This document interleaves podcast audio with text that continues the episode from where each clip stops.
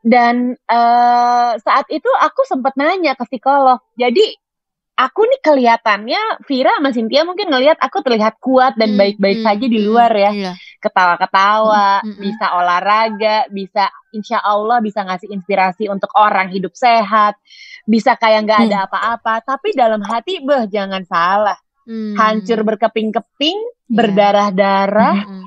Hmm itu pesan dia yang aku nggak bisa lupa gitu karena saat itu aku pun bingung gitu kenapa gue masih mm-hmm. bisa mm-hmm. bangkit dan berdiri yeah. lalu melakukan semua hal sepertinya normal-normal aja To be honest podcast because it's okay not to be okay Selamat datang lagi di To Be Honest Podcast Hari ini barengan sama Cynthia dan juga Syafira Um kita udah seru-seruan di beberapa episode uh, kemarin dan hari ini kita juga masih akan ngobrol seru ya. Satu topik uh -uh. tentang resilient. Apa sih resilient uh, buat Syafira Um? Resiliensi. Resiliensi itu mm -hmm. kayak udah jadi nama tengahnya kita lagi, sin orang Asik. Indonesia. Coba mm -hmm. diperhatiin dengan berbagai macam uh, situasi dan kondisi, mm -hmm. musibah, bencana alam yeah. lah, uh, panasnya politik dan sebagainya. Hmm. Tapi coba perhatiin ketika um, belum lama ini kan ada musibah pesawat jatuh ya di ah. Sriwijaya. Hmm. Aku tuh memperhatikan uh, betapa banyak volunteer, sukarelawan hmm. yang memang secara tulus mau ada di sana bukan karena kepo tapi mau membantu Nah itu menurutku emang udah da, udah mental, udah darah dagingnya orang hmm. Indonesia. Resilience itu jadi Resilience. kekuatannya orang Indonesia. Betul. Terutama kalau uh, apa namanya berhubungan sama yang namanya podcast kita nih to be hmm. honest hmm. gitu ya. Hmm. Kali ini kita ngebahasnya tentang resiliensi. Iya seorang perempuan. Wih, kalau sedi sedikit tanya deh, uh, cerita sedikit aja kak ya, sebelum kita nanti ngobrol sama salah satu nar narasumber kita. What is the hardest uh -huh. part in life? Paling hmm. susah tuh versinya Syafira, versinya Versi aku. Apa ing inget gak ada um, satu titik yang kayaknya aduh susah banget ada buat beberapa bangkit. ada beberapa titik sih sebetulnya -hmm. gitu. Aku tuh dari dulu memang percaya bahwa setiap uh, perjalanan hidup manusia itu -hmm. akan beriringan dengan ber, um, beberapa kali titik balik. Yeah. Nah, um, pertama titik balik ketika harus memilih um, apa namanya bekerja atau uh, fokus kuliah pada waktu itu. Hmm. Itu juga jadi salah satu hal yang uh, lumayan yeah. ribet waktu itu gitu ya sampai akhirnya gimana ya caranya membagi tugas, gimana caranya tetap fokus dan sebagainya gitu. Untuk usia untuk usia waktu itu menurutku uh, apa namanya aku mampu mengatasinya dengan cukup oke okay, lewat nih gitu. Okay. Terus uh, berikutnya lagi ketika hmm, patah hati pertama kali patah hati mm. pertama kali mm -mm. Uh, belum tahu apa sih oh patah hati kayak gini oh uh, naksir orang tuh kayak gini aduh gitu segala macam itu juga jadi salah satu uh, the yeah. hardest uh, moment in my wow. life lalu uh, mungkin kalau saat ini kalau di antara beberapa titik balik atau mm -hmm. kejadian yang aku alamin um, one of the hardest part adalah ketika um, ayahku meninggal. Hmm. Salah uh, figur yang selama ini uh, satu-satunya figur laki-laki yang ada di hidup aku kan sepanjang hidup uh, apa namanya sebelum uh, papaku meninggal gitu. Jadi kayak sosok laki-laki satu-satunya uh, tulang punggung keluarga pada waktu mm -hmm, itu mm -hmm. yang aku dengerin omongannya, yang iya. mengarahkan yeah. dan sebagainya harus uh, wafat gitu ya dan aku kayak hah terus gimana nih gitu gitu hmm. itu tuh jadi kayak salah satu the hardest part hmm. uh, in my life gitu hmm. ya hardest hmm. moment in my life hmm. dan sampai akhirnya sampai hari ini aku merasa bahwa uh, itu itu menjadi level um, kehilangan ter ter ter apa ya terparah gitu iya, ter ter, terhebat ter, ya. sakit uh, gitu jadi kayak uh, ketika aku men-set itu menjadi kehilangan yang paling uh, ini ya uh, yang yeah. paling fundamental gitu mm. yang paling udah deh ini paling paripurna nih paling sakit um, se, se, pas aku udah set itu aku merasa yang lain uh, yang di bawah-bawah itu tuh kayak nggak ada papanya, iya. nggak ada papanya, gitu. Mm-hmm. Karena akhirnya itu aku kayak ngerasa itu harus aku jadiin sebagai uh, itu yang itu the highest gitu. Iya. Nah supaya lebih mudah untuk menjalankan ke depannya gitu. Wow. Kalau Cynthia? Kalau aku pribadi mungkin sama ya mengalami dilema waktu itu aku tuh ngejalanin kuliah sambil kerja juga. Jadi dan ada hal lain juga yang dikerjain. Jadi kebayang pada saat itu pressure-nya lumayan besar. Dan untuk mengalami pressure dan juga kesulitan-kesulitan uh, di perkuliahan di di kerjaan juga lagi ada masalah juga dalam kehidupan sendiri dan aktivitas yang lain juga lagi ada masalah. Di situ tuh udah mulai merasa gila gue kayaknya bisa stop nggak sih ini kehidupan bisa diem yeah. dulu nggak karena overwhelmed banget gitu nah mungkin uh, resiliennya datang ketika ngalamin hidup yang susah itu adalah goalnya sih jadi aku mm -mm. harus menang nih ngalamin kehidupan ini gitu apa pun yang terjadi yes. uh, mm -mm. terus juga masa kecil aku nggak gampang misalnya uh, with single mm -mm. mom terus kita tinggal bertiga yes. sama koko aku gitu ya terus uh, kita ngalamin kehidupan yang sangat sederhana tapi uh, ya masih bisa menemukan kebahagiaan-kebahagiaan kecil gitu. Meskipun uh, kadang-kadang kalau dipikirin Bener. lagi pikirin uh, ngelihat lagi ke belakang ternyata nggak gampang ya apa yang udah dilewatin ya kan? Jadi have to keep iya. going untuk bisa uh, keep the resilient juga. Langsung aja deh pengen nanya juga nih sama uh, Melanie Putria yang udah bergabung. Hai. Hai. Langsung di present ya. Thank you so much kamu udah luangin waktunya buat ngobrol sama kita di Tubianes Podcast. Sama-sama. Aku seru banget dengar cerita kalian berdua tadi. Aduh senangnya hari ini ngobrol sama Kak Imel. Kakaknya yes. semua orang kayaknya ya Kak ya? Kakak ya? semua Aduh, orang. banyak semua dong ada adanya aku ya. Uh -uh. Karena kan kayak semua orang kayak manggil Kak Imel, Kak Imel, Kak Imel, Kak Imel. Kayaknya mm -hmm. bukan cuma sekedar panggilan, yes. tapi ngelihat sosoknya seorang Melanie ah, Putria benar. dengan jam terbangnya, dengan pengalamannya, dengan berbagai macam perjalanan proses um, seorang Melanie Putri yang kita kenal nih, mm, Sin, dan mm, juga mungkin teman-teman yang lagi nonton. Itu kalinya, itu kali ya yang akhirnya me membuat kita tuh kayak look up to her gitu, kayak yeah. eh udah panggilan kakak itu bukan cuma sekedar karena dia yeah. di atas aku atau misalnya dia di atasnya Cynthia, tapi emang lebih karena Oh iya itu salah satu sebuah sebutan karena I'm honor Respect this gitu. person. Gitu. Bener. Kadang-kadang ada yang umurnya 40 gitu ya, uh -uh. 50 manggil aku Kak Email, Kak Mel. Aku apa Hah? ya sudah lah ya berarti. Padahal kan masih 17 tahun ya. Aku uh, uh, aduh jangan dong. 17 tahun. Tapi bener deh, kena gitu. kenal Kak Melani tuh aduh kalau kena ya meskipun orangnya wah under the spotlight kayak seorang artis ibu kota mm. tapi you are so humble kak maksudnya you are so sweet juga kadang kalau misalnya padahal apa yang udah dilaluin mm sama Kamelani itu nggak gampang ya kalau misalnya bisa ngelihat sedikit mm. ya kan Putri Indonesia tahun 2002 cantik seksi, oh, pintar, karirnya sukses, mapan ya kan, mm. baik banget, gitu. apalagi yang kurang gitu. Jadi strong, strong banget. Weh, nggak cuma nih bicepnya juga strong. bicepnya. iya, kalau lihat fotonya, weh keker banget. Jadi begitu sempurna gitu kalau dilihat sama orang. Padahal di balik itu juga banyak perjuangan yang gak gampang dilewatin ya. Mulai dari kehilangan dua orang saudara kandung, terus uh, ya, perjalanan pernikahan juga yang gak gampang gitu apa mm -hmm. sih Kak bisa ceritain gak gimana sih e, melewati banyak perjalanan perjuangan hidup yang banyak warnanya gitu. Gimana mm -hmm. cara seorang Melanie Putria tuh mencerna semua ini? Boleh ceritain gak? Wah gila sih ini soal resiliensi ya. mm -hmm. Jadi um, dari awal itu dari tahun 2002 aku meniti karir sebagai putri Indonesia di umur 20 tahun. Mm-hmm. Semuanya terlihat begitu indah dan begitu penuh dengan mimpi ya kan. Secara mm-hmm. aku mendapatkan titel putri Indonesia itu di usia yang masih terbilang muda mm-hmm. dan uh, masih menganggap bahwa dunia ini begitu naif begitu uh, sesimpel apa yang aku pikirkan gitu ya. Jadi apa yang aku mau pasti ada. Nggak mungkin merasa duka suka sukanya aja happynya aja. Uh, ketemu orang baru sebagai putri Indonesia dikenal banyak orang. Wah semuanya serba yang happy gitu. Iya. Tapi di tahun uh, 2007 itu momen aku kehilangan ayahku. Sama hmm. kayak Syafira Mm-mm. momen mm di mana aku kehilangan sosok tempat aku pegangan, tempat yeah. aku senderan, mm dan uh, itu rasanya it was ya very shocking karena mm aku saat yeah. itu iya. kepengen banget ayahku ngelihat aku menikah one day. Itu kan harapan mm. semua orang ya.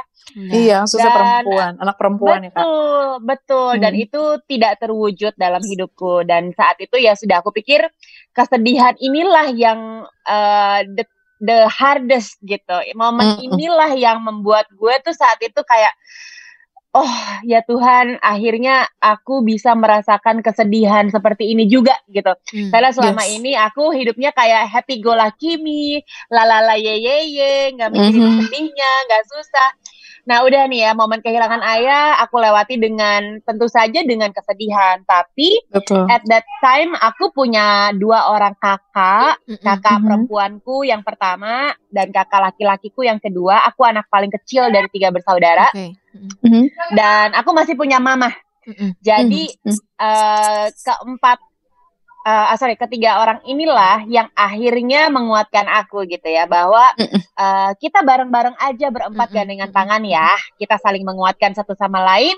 Dan ya sudah jadi kekuatan hidup aku adalah mamaku yeah. kakak perempuanku dan abangku Hmm. Udah nih kita membentuk uh, sebuah keluarga yang jadi lebih besar karena hmm. kakakku menikah, abangku menikah, sementara aku pun juga akhirnya menikah di tahun 2010 yeah. gitu kan. Hmm. Hmm. Uh, ya sudah kehidupan berjalan seperti yang seharusnya, even though betul sekali pasti ada naik turun roller coaster hmm. kehidupan, tapi ya riak-riak kecil itu dinikmati aja. Aku hmm. termasuk bukan orang yang kalau ada problem nggak terlalu uh, jatuh banget gitu untuk hmm. memikirkannya tapi yeah. aku berusaha untuk untuk mencari cara mengendalikan reaksi aku ketika menghadapi problem tersebut hmm. gitu. oh. karena sekali lagi ketika kita dihadapkan pada sebuah masalah pilihannya itu ada di tangan kita. Bagaimana cara kita mau bereaksi atas masalah yeah. itu? Hmm. pilihannya okay. cuma dua. Lu mau jatuh tersungkur dan masuk ke lubang yang dalam -mm. atau lu tetap berdiri bangkit dan lebih kuat daripada saat sekarang. Nah saat wow. itu aku cuman punya dua pilihan di hidup aku setiap aku menghadapi masalah. Oke okay, aku akan berpegang teguh pada oh ya of course gue pasti harus berdiri tegak dan melanjutkan hidup gue Mm-hmm. Itu yeah. yang selama ini aku jalankan. Tapi mm-hmm. waduh di tahun 2017 yeah. di tahun 2017 uh, sebenarnya sih perjalanan bukan langsung ke 2017 ya. Jadi di tahun 2014 yeah. mamaku itu difonis uh, kanker cervix okay. uh, stadium 4. Wow. Dan itu dan itu ibarat petir di siang bolong hmm, iya. bener-bener iya. ngejejar banget yes. aku nggak tahu mesti ngapain dan mm -hmm. uh, alhamdulillahnya Allah maha baik saat mm -hmm. itu ternyata ada kesalahan diagnosa. Oh. Jadi mamaku uh, didiagnosa di sini stadium 4, mm -hmm. kami bawa ke tempat lain sebagai second opinion mm -hmm. dan rupanya uh -uh. baru di stadium 1B dan 2 gitu ya. Okay. Jadi masih bisa teratasi. Ya, sekali lagi tuh kayak udah mau jatuh gitu oh, yeah. Firsin, tapi oh ada ada tangan Allah ngangkat lagi. Nih yeah. Mel, Iya. Saya bantuin kamu wow. untuk berdiri lagi. Hmm. Dan Ush. itu adalah momen kayak, oh alhamdulillah ya Allah, yeah. terima kasih bahwa aku masih dikasih kesempatan gitu -hmm. untuk menjadi uh, anak berbakti. yang baik, berbakti -hmm. ke, uh, kepada mamaku, -hmm. yang di mana ya aku merasa itu tugas kita sebagai seorang anak gitu ya. -hmm. Dan uh, oke, okay, itu udah 2014 -hmm. terlewati. Lalu berikutnya 2016 2017 aku dengar lagi kakakku yang laki-laki gagal ginjal. Oke. Okay. Hmm. Bang Andre. Hmm. Dan aku ngerasa kayak, hah? Apaan lagi sih hmm, ini iya. gitu? Hmm. Ini kok nggak kelar-kelar hmm. gitu dan gagal ginjalnya nggak main-main, udah stage akhir. Jadi wow. udah harus cuci darah. Cuci darah sudah harus aku yang mengantarkan dua kali seminggu dan yeah, itu yeah. kembali tuh duniaku kembali kebolak-balik semuanya berantakan sembraut hmm. sementara di saat itu juga aku mendengar hmm. kabar bahwa kakak perempuan aku difonis kanker rahim stadium 4 Masya Allah hmm. Bisakah kalian membayangkan yeah. apa yang terjadi saat itu wow. pada seorang Melani Putria? Hmm nggak tahu mesti ngapain, nggak tahu mesti berpikir apa. Aku cuman bilang sama Allah, Allah, aku minta dipegang tangannya, jangan hmm. berpaling dari aku. Ya. Hmm, hmm. Karena aku nggak punya pegangan lain. Hmm. Karena begini, di saat momen itu pula pernikahanku hancur. Hmm.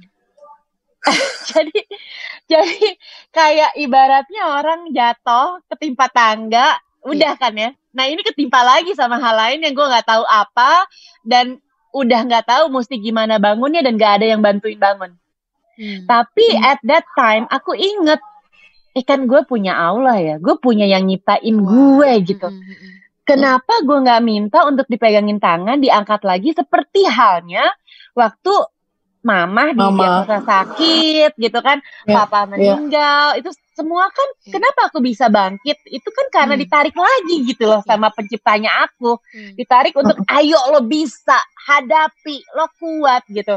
Even though di dalam berdarah-darah dan don't know what to do, tapi aku yakin banget ya di setiap titik sulitnya kita itu selalu ada celah di mana Tuhan ngasih pertolongan. Oh yeah, wow selalu hmm. ada celah hmm. sisi walaupun setitik tapi itu adalah pertolongan darinya gitu. Iya.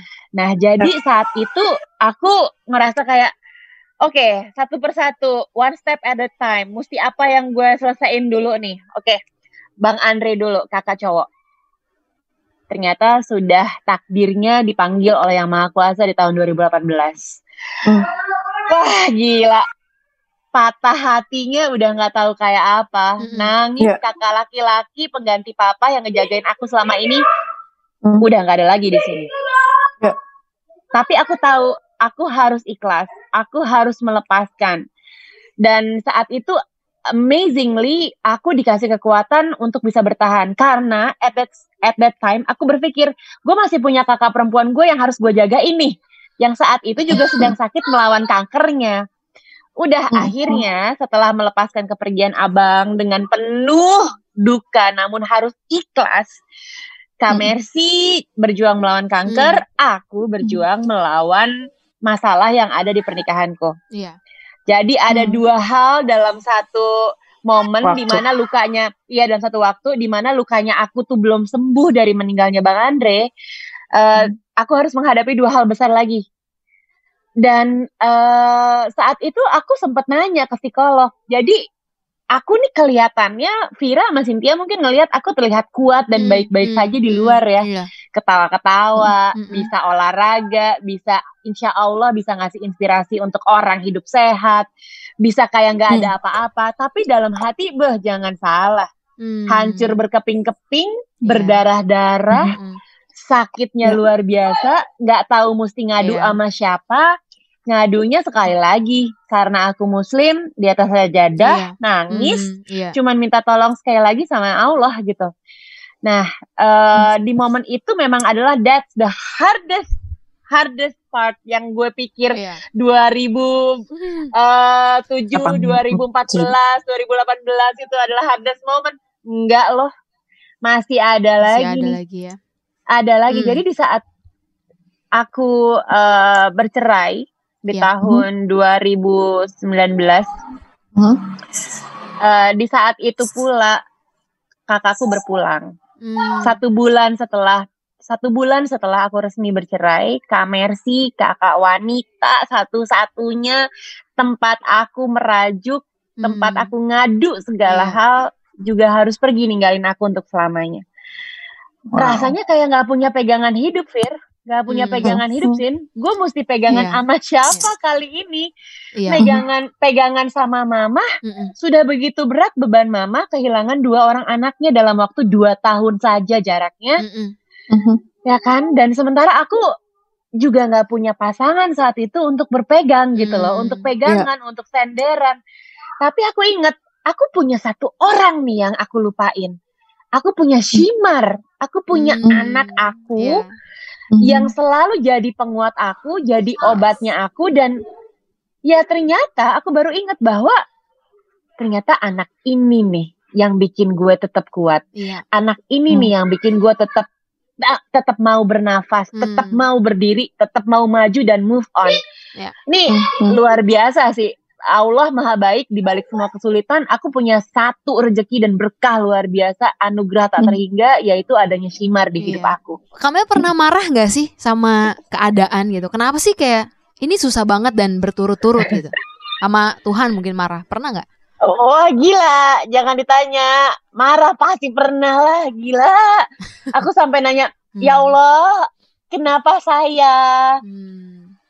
Kenapa begini? Kenapa banyak banget? Kenapa nggak udah-udah? Hmm. Kenapa nggak kelar-kelar? Itu rasanya kayak semua kenapa, semua gimana, semua apa itu muncul di doa aku gitu. Hmm. Tapi uh, di saat aku mengadu gitu ya hmm. dan minta hmm. pertolongan hmm. ternyata emang emang begitu ya hukumnya hmm. Tuhan itu ya jadi yeah. hmm. kalau lu nggak minta ya nggak nggak nggak beri gitu maksudnya yeah. betul walaupun walaupun ya hmm. Allah atau Tuhan kita itu memberikan segala betul. kenikmatan dan anugerah dalam hidup ini tapi kan kalau kita lagi doa kan mintanya spesifik ya. Mm -mm, Iya. Mintanya kan detail mm -mm, gitu. Mm -mm. Ya benar kalau nggak minta ya nggak dikasih mm -mm. gitu. Gimana Allah mm -mm. mau tahu, gimana mm -mm. Tuhan mau tahu apa yang kita butuhkan, bener. apa yang kita mau. Mm -mm. Orang lo nggak pernah minta gak gitu. ngomong nggak jujur nah, ya. Itu dia, itu mm -mm. dia. Akhirnya setelah setiap saat aku mencurahkan semua duka dan luka mm -mm. yang ada di hati, mm -mm. setiap pertanyaan yang aku ajukan ke iya. Tuhan, yeah hmm setiap air mata yang jatuh di yeah. di sajadah aku gitu ya itu rasanya satu persatu dikasih jalannya gitu wow. satu persatu mm. dikasih jawabannya mm-hmm. jadi jawabannya aku tuh nggak dalam bentuk nih gue kasih tahu lo harus begini enggak tapi mm-hmm. kayak satu persatu dibukain satu, mm. satu persatu diliatin contoh mm. dalam pernikahan gila gue mesti gimana hancur banget hati gue ya Allah ini kenapa kenapa aku harus ngalamin ini Nah, ini dikasih tahu jawabannya. Dibukain hmm. satu-satu penyebabnya apa, hmm. solusinya hmm. bagaimana, terus harus apa dan hmm. bagaimana hmm. menguatkan hati. Itu semuanya dikasih. Hmm. Apa yang aku minta dikasih, itu hmm. luar biasanya Tuhan. Nah, kejadian sama kakak ini yang jujur aja sampai hari ini hati aku masih luka banget. Masih luka banget gitu. Kalau ditanya apa yang bikin seorang Melani bisa menangis dengan sangat cepat dan mudah adalah saat mengingat Kamersi. Hmm. Aku kangen hmm. banget sama dia. Jadi rasanya tuh ini aja udah melek. rasanya tuh um, tahu kan ya rasanya punya kakak ya, yeah. Vira, Cynthia. Yeah, yeah, uh, yeah. Kalau kamu lagi seneng, hmm. lagi dapet uh, rejeki kerjaan, hmm. yeah. lagi hmm. punya uh, kenalan cowok gitu ya, rasanya yeah. pengen ngadunya ke dia gitu. Mm-hmm. Lagi sedih, mm-hmm. lagi dijahatin orang, lagi dicurangin uh, sama siapa pun gitu ya di pekerjaan, ngadunya sama dia. Sekarang nggak ada gitu. Kadang-kadang aku masih suka uh, nelfon nomor dia untuk nelfon, tapi terus aku lupa dia udah nggak ada. Mm. Jadi kayak uh, ya itu yang yang jujur aja sih uh, aduh maaf ya jadi mewek gini lu dengan dengan uh, apa namanya perjalanan berarti uh, mulai dari dua uh, almarhum uh, papa meninggal kakak satu kakak dua akhirnya juga harus um, merelakan pernikahan juga harus selesai dan sebagainya. Uh, sudah berjalan beberapa tahun setelah kejadian tersebut. Kalau ditanya nih kak gitu apa kabar Melani Putri ya hari ini? Yeah Um, Gimana okay. kabarmu kak? Yes. Actually, I'm not okay hmm. with mm-hmm. this hmm. condition hmm. karena hmm. aku kesepian. Okay. Itu sih hmm. intinya sih. Aku kesepian banget. Walaupun hmm. di luar sana banyak teman, aku hmm. uh, ketemu sama banyak orang hmm. dan di luar ramai gitu ya. Tapi deep down hmm. inside, I'm lonely. Hmm. Aku rasanya sepi banget gak punya uh, my inner circle power gitu ya, my inner circle support gitu rasanya. Tapi sekali lagi uh, aku paham sekali bahwa uh, posisi aku seneng gak seneng, suka gak suka, sebagai seorang Melani Putria sudah terlanjur terbentuk menjadi seorang inspirasi, menjadi hmm. menjadi seorang inspirasi, menjadi sebuah inspirasi untuk orang lain. Iya. Yeah. Benar. Jadi aku paham betul posisi aku. Aku paham betul peran aku seperti apa. Mm-hmm. Bukan artinya aku tidak mendengarkan kepedihanku, bukan mm-hmm. artinya aku mengignore rasa sedihku, yeah. tapi mm-hmm. aku harus bisa memperlihatkan ke semua orang di luar sana bahwa I'm Mhm. okay. Bahwa Hmm. aku kuat Hmm. gitu. Walaupun awalnya pasti susah banget ya. Eh gimana caranya lo bisa senyum depan orang sementara Hmm, hati lo iya. berdarah-darah gitu Benar. ya. Itu awalnya susah banget, tapi eh, ya by the time aku harus bisa gitu melakukan itu. Tapi yang menarik gini, ada satu momen di mana aku baru aja nih putusan sidang Mm-mm. resmi Hmm, ya, hmm. cerai gitu. Iya. Mm-mm. Terus satu bulan kemudian kakakku meninggal. Hmm. Terus besoknya aku siaran. Besoknya Wow. aku syuting dan terlihat semua baik-baik saja. Aku pemotretan. Itu jadi Hmm. kayak tunggu dulu tuh, tunggu tunggu tunggu. Aku jadi takut sendiri nih. Eh ini gue gila nggak ya? Ya. Ini Hmm. gue eh apakah ada kelainan mental sehingga gue tidak merasakan kesedihan gue sehingga gue jadi cepat sekali bangkitnya dari kesedihan? Itu Hmm. pertanyaan aku saat itu. Jadi Hmm. aku datang ke seorang psikolog Hmm. Eh aku tanya sama dia, Prof, aku mengalami banyak hal yang seharusnya bisa membuat aku jatuh dan tersungkur saat ini. Hmm. Mm-mm. Tapi yang terjadi sekarang, kenapa aku bisa ada di sini Ya. dan aku baik-baik saja dan aku Ya. masih bisa ketawa di depan orang dan Mhm. tersenyum manis ketika mendengar orang menyapa aku. Oh. Terus dia cuman bilang, Melanie, manusia itu ada yang diberkati dengan yang namanya resiliency, Mhm. resilient. Kayak samsak.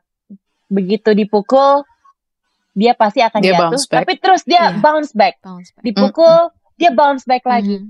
Nah, kamu adalah salah satu orang yang punya berkat tersebut. Wah. Kamu dikasih sama Tuhan anugerah itu, syukuri. Gak banyak yang seperti kamu. Karena menurut dia, iman dan intelektualitas kita lah yang mem- yang menyelamatkan kita, Hmm. yang membuat kita bisa menjadi resilient. Itu pesan dia yang aku nggak bisa lupa gitu. Karena saat itu aku pun bingung gitu. Kenapa gue masih Mhm. bisa Hmm. bangkit dan berdiri, Iya. lalu melakukan semua hal sepertinya normal-normal aja. Hmm, hmm, hmm. Sementara gue sudah mengalami semua hal yang kayak orang kalau dengar cerita aku tuh ah gila, Gila, lo Mel. ya. Kalau gue jadi lo sih gue nggak bakalan bisa bangun lagi sekarang. Ah, gue gila, gue Mm. bisa masuk rumah sakit jiwa Iya. kali. Mungkin itu yang dibilang Semua juga eh, Tuhan tuh nggak kasih cobaan lebih dari kemampuan umat. ya. Kemampuan. Jadi Yes, dia itu tahu bahwa setuju. Kamel tuh sanggup buat ngelewatin meskipun susah. Ya nggak? Mm-mm. Ya. Mm-mm. Tapi Iya. begini, aku pernah dengar pesan dari mamaku. Hmm. Mama bilang gini, Mel, hidup itu kan kayak roda pedati ya nak. Mhm. muter terus. Kadang kita ada di atas, kadang kita Hmm. ada di bawah. Hmm. Jadi saat kamu lagi ada di atas, nak, ketawanya jangan kekencengan ya sayang. Karena kamu harus bersiap-siap lagi untuk turun ke bawah dan Ya. mengalami kepedihan. Hmm. Tapi ketika kamu ada di bawah seperti saat kamu menangis ini, nangisnya kamu jangan terlalu lama, jangan terlalu dalam. Karena apa, Nak? Karena kamu akan kembali berputar lagi menuju ke atas dan kembali mengalami kebahagiaan. Jadi dari sanalah aku Hmm. ngambil intisarinya bahwa Hmm. ini tuh semuanya sebenarnya sifatnya hanya Nothing akan lasts sementara aja. forever. Gitu. Betul. Benar. Nothing Jadi lasts forever. Apa pun itu. betul. Betul. Eh, Yes.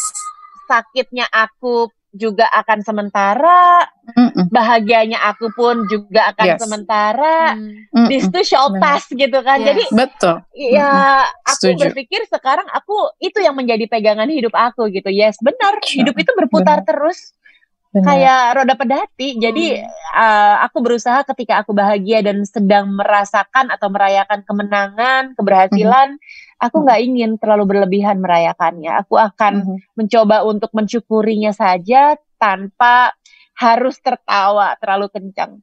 Tapi Iya. ketika aku sedih pun aku berusaha untuk tidak jatuh dan tersungkur gitu. Karena seorang Melani yang hatinya sangat melo ini aku pun sadar gitu. Ketika aku memilih jatuh dan tersungkur dan menangis terlalu lama, aku akan susah banget untuk kembali ke atas dan bangkit gitu. Hmm. Jadi aku Iya. pilih untuk aku pilih untuk tahan, bukannya tidak menangisi kepedihan ya. Tentu aja aku nangis.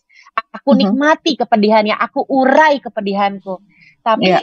cukup jangan terlalu lama karena aku tahu sesuai janji yang Allah ya di balik kesulitan pasti akan kemudahan, ada kemudahan Betul. yang diberikan gitu. Iya. Dan uh, butuh butuh kesadaran penuh untuk paham bahwa situasi ini akan berubah.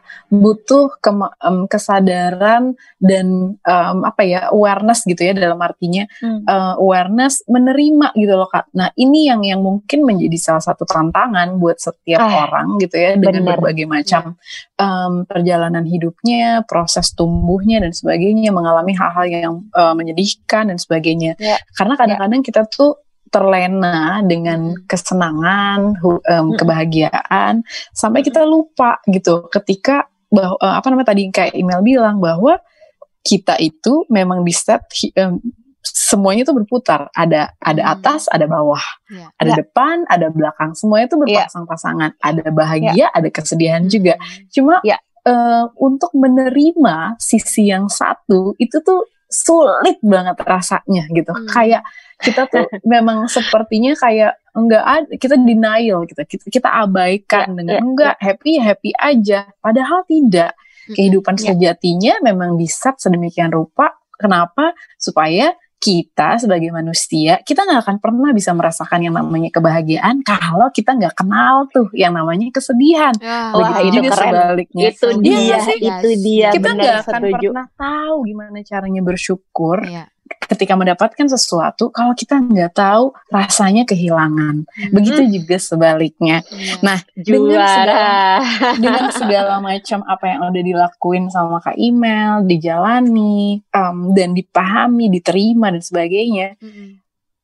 Apa Kak yang yang akhirnya mungkin berubah dari pemikiran, dari hmm. uh, apa namanya, dari cara, dari uh, sikap dan sebagainya, atau um, um, apa namanya turning point dari beberapa turning point yang udah dialami sama Kak Imel, apa yang akhirnya berubah buat Kak Imel dalam menjalani um, kehidupan sehari-harinya dan ya move on lah intinya karena di sini kan juga ada Shimar dan sebagainya.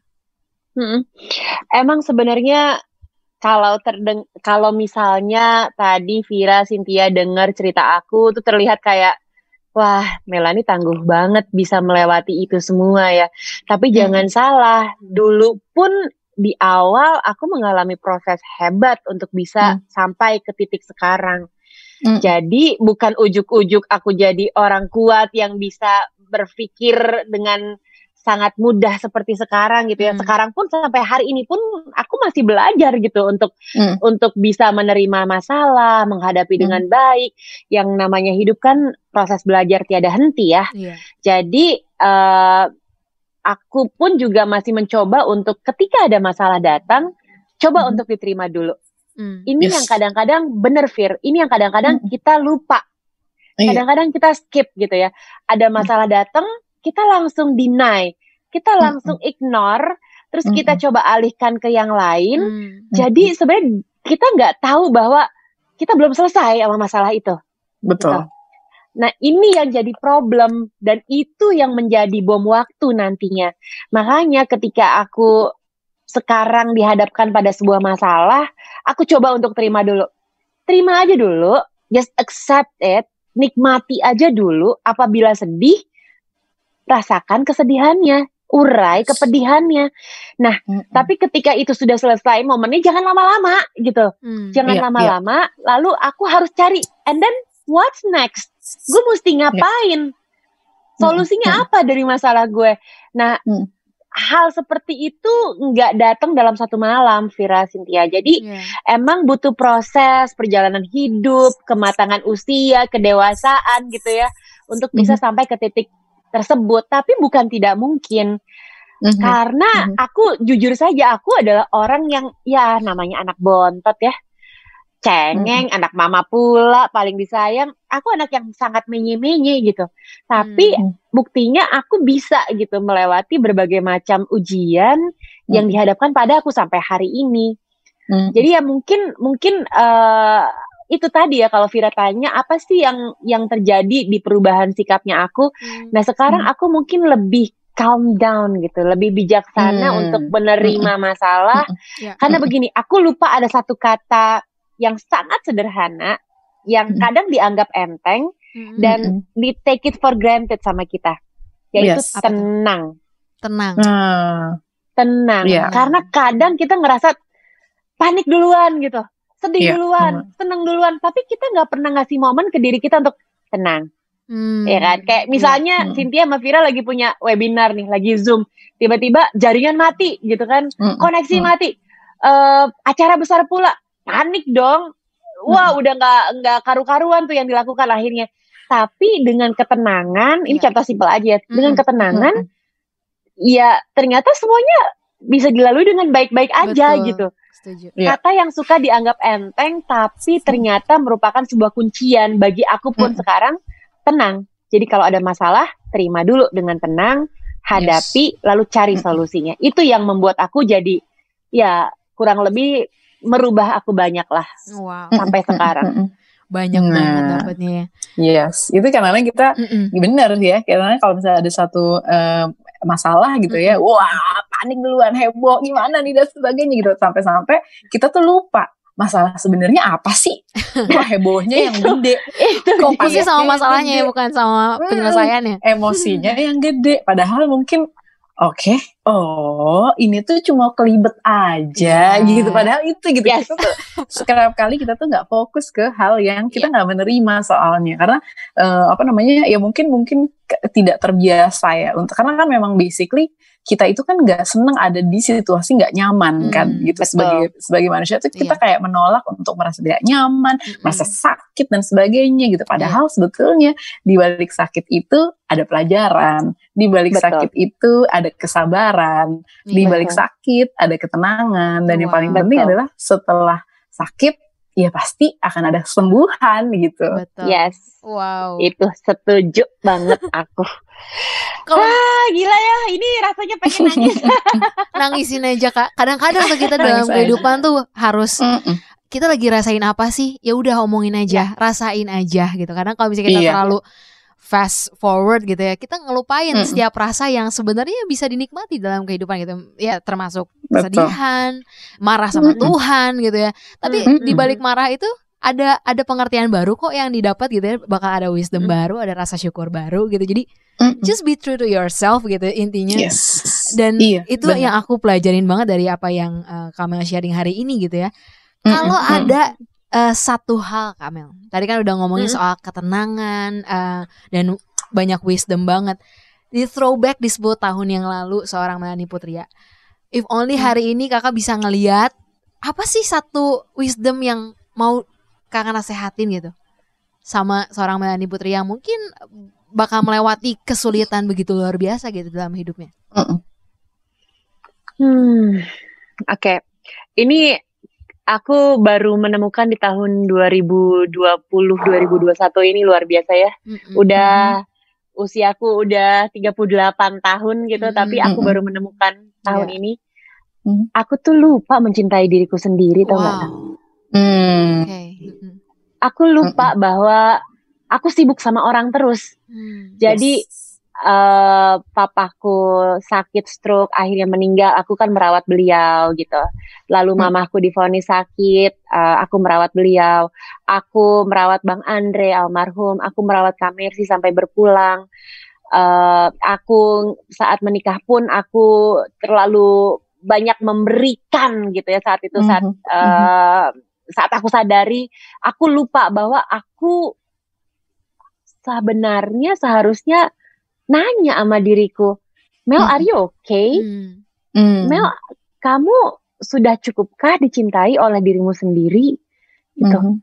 Jadi menariknya adalah udah setua ini, aku hmm. baru inget aku tuh belum mencintai diriku sepenuhnya. Wow. Hmm. Jadi okay. rasanya aku pengen ngasih tahu ke aku 10 tahun yang lalu, even though aku mencoba untuk merawat semua orang, mencoba untuk kuat bagi semua orang. Aku hmm. kepengen ngasih tahu Mel, Mel, tunggu dulu. Kamu dulu. Kamu udah oke okay belum? Karena kalau kamu belum oke, okay, gimana kamu mau bikin orang lain jadi oke? Okay? Hmm. Kamu mau kalau kamu belum bahagia, lu mau bahagiain keluarga lo gimana? Dan itu Iya. baru aku sadari sekarang sih. Aku rasanya kayak sibuk banget sama ngurusin orang, akunya nggak Mhm. keurus. Hatiku Kita kayak ada sepotek yang kosong gitu loh. Hmm. Yes, karena ternyata cinta yang uh, sejatinya untuk diri sendiri belum dipenuhi sama diri kita sendiri ya kak, sama ke- kak Imel sendiri. Jadi kayak ingat uh, apa namanya peraturan naik pesawat kalau misalnya ada situasi terjadi Hmm. ketika uh, maskernya turun, kan videonya kita pakai masker kita dulu, Mm-mm. baru kita, kita kasih pakein, orang iya. lain. Betul, betul, betul. Itu Kita itu benar kita banget pakai analoginya. masker untuk diri kita sendiri, baru kita bantu anak kita Mm, atau iya. saudara atau sebelah sebelahnya. Tapi emang Mm-mm. first thing first is ourselves. Wah. Betul. Mungkin itu kali ya. Ketika kita Betul. sudah aware, menerima, mencintai diri sendiri, paham Hmm. dengan perjalanan hidup dan sebagainya, Iya. dan juga memahami bahwa kehidupan ada di atas, bawah, depan, belakang, dan semuanya gitu ya. Yang paling Mm-mm. penting adalah ketika kita kita bisa menerima itu, menerima diri sendiri, tahu siapa Mm-mm. kita dan kemampuan kita se- seperti apa, akan mudah kita untuk bangkit lagi, bounce back istilahnya untuk bangkit lagi, bahkan comeback stronger gitu. Iya. Karena kayak, Exactly, benar. iya kan kak, kayak comeback stronger karena Wah. amunisinya udah ditambah lagi, ibaratnya udah di upgrade gitu nggak sih. Sin? Benar, benar, benar banget. Ibarat kalau udah sakit sekali, biasa sakit kedua kali udah jauh lebih kuat. Imun, Imunnya udah lebih kuat. benar udah lebih imun benar karena karena benar sih maksudnya aku juga jadi pengen masterin buat teman-teman di luar sana gitu yang menghadapi Hmm. berbagai masalah Iya. kayak yang aku alami gitu ya dalam waktu 10 tahun terakhir Hmm. bayangkan dari yang aku ceritain tadi betapa banyak masalah yang datang ke hidupku dan Hmm. ujian hidup yang bertubi-tubi gitu ya dan aku selalu sibuk untuk menguatkan orang lain Yes. gitu. Jadi eh, papa pergi aku nguatin mama, mama sakit nguatin kakak, kakak pergi nguatin mama, abang pergi nguatin kakak. Terus buat gue nya kapan gitu. Hmm. Nah itu yang sekarang akhirnya baru oke. Mel eh, udah makin sadar, makin tahu apa yang salah, apa yang kurang. Mudah-mudahan pelajaran hidup yang aku jalani selama 10 tahun ini juga bisa diambil gitu sama teman-teman lain yang lagi dengerin kita bahwa ya memang hidup itu nggak mudah penuh dengan ujian kalau nggak ada ujian Iya. namanya bukan hidup gitu Wow. tapi Mm-mm. sekali lagi kita dikasih karunia kok untuk bisa Mm. bertahan untuk Mm-mm. bisa menjadi resilient untuk bisa Mm. bounce back dan Mm-mm. Aku bisa dijadikan sebagai contoh kalau aku Iya. aja bisa teman-teman pun pasti bisa Iya. Wow. Thank you I'm banget. so proud of you So yang proud. akhirnya memikirkan diri sendiri, yang akhirnya menyadari bahwa emang self love, self acceptance itu ada it's matter. Iya. That is you Yes. matters. Wah. ya Terima kasih Yes, banget itu. Kamel udah mau sharing Thank you, yang luar biasa Fir. banget. Thank you, Fir. Makasih ya. Mudah-mudahan ada manfaatnya ya. Pasti, dari pasti. Kami dong yang makasih, Mm-mm. terima kasih banyak udah sharing, udah berbagi. Ini pasti kayak apa ya? Harusnya banyak, eh, insya Allah sih apa namanya banyak yang ngambil pelajaran Mm-mm. bahwa eh, Kak Imel punya permasalahannya, punya proses hidupnya demikian. Cynthia punya permasalahan proses demikian. Aku perjalanannya kayak begini begitu, ada proses dan sebagainya. Orang lain juga pasti berbeda-beda gitu. Tapi yang paling penting adalah satu nih yang menarik ya Sin ya, yang mungkin bisa Mm-mm. kita em, petik gitu ya dari dari tema resiliensi. Resiliensi itu datangnya dari diri sendiri loh, bukan dari Mm-mm. orang lain. Wow, ya. Itu dia. Keren. Terima ini, kasih banyak. Thank you so much. Thank you. Terima kasih buat yang udah dengerin Sayang juga ya. semuanya. Sampai ketemu lagi di episode kita berikutnya. Bye bye. We are all human. Be kind to one another.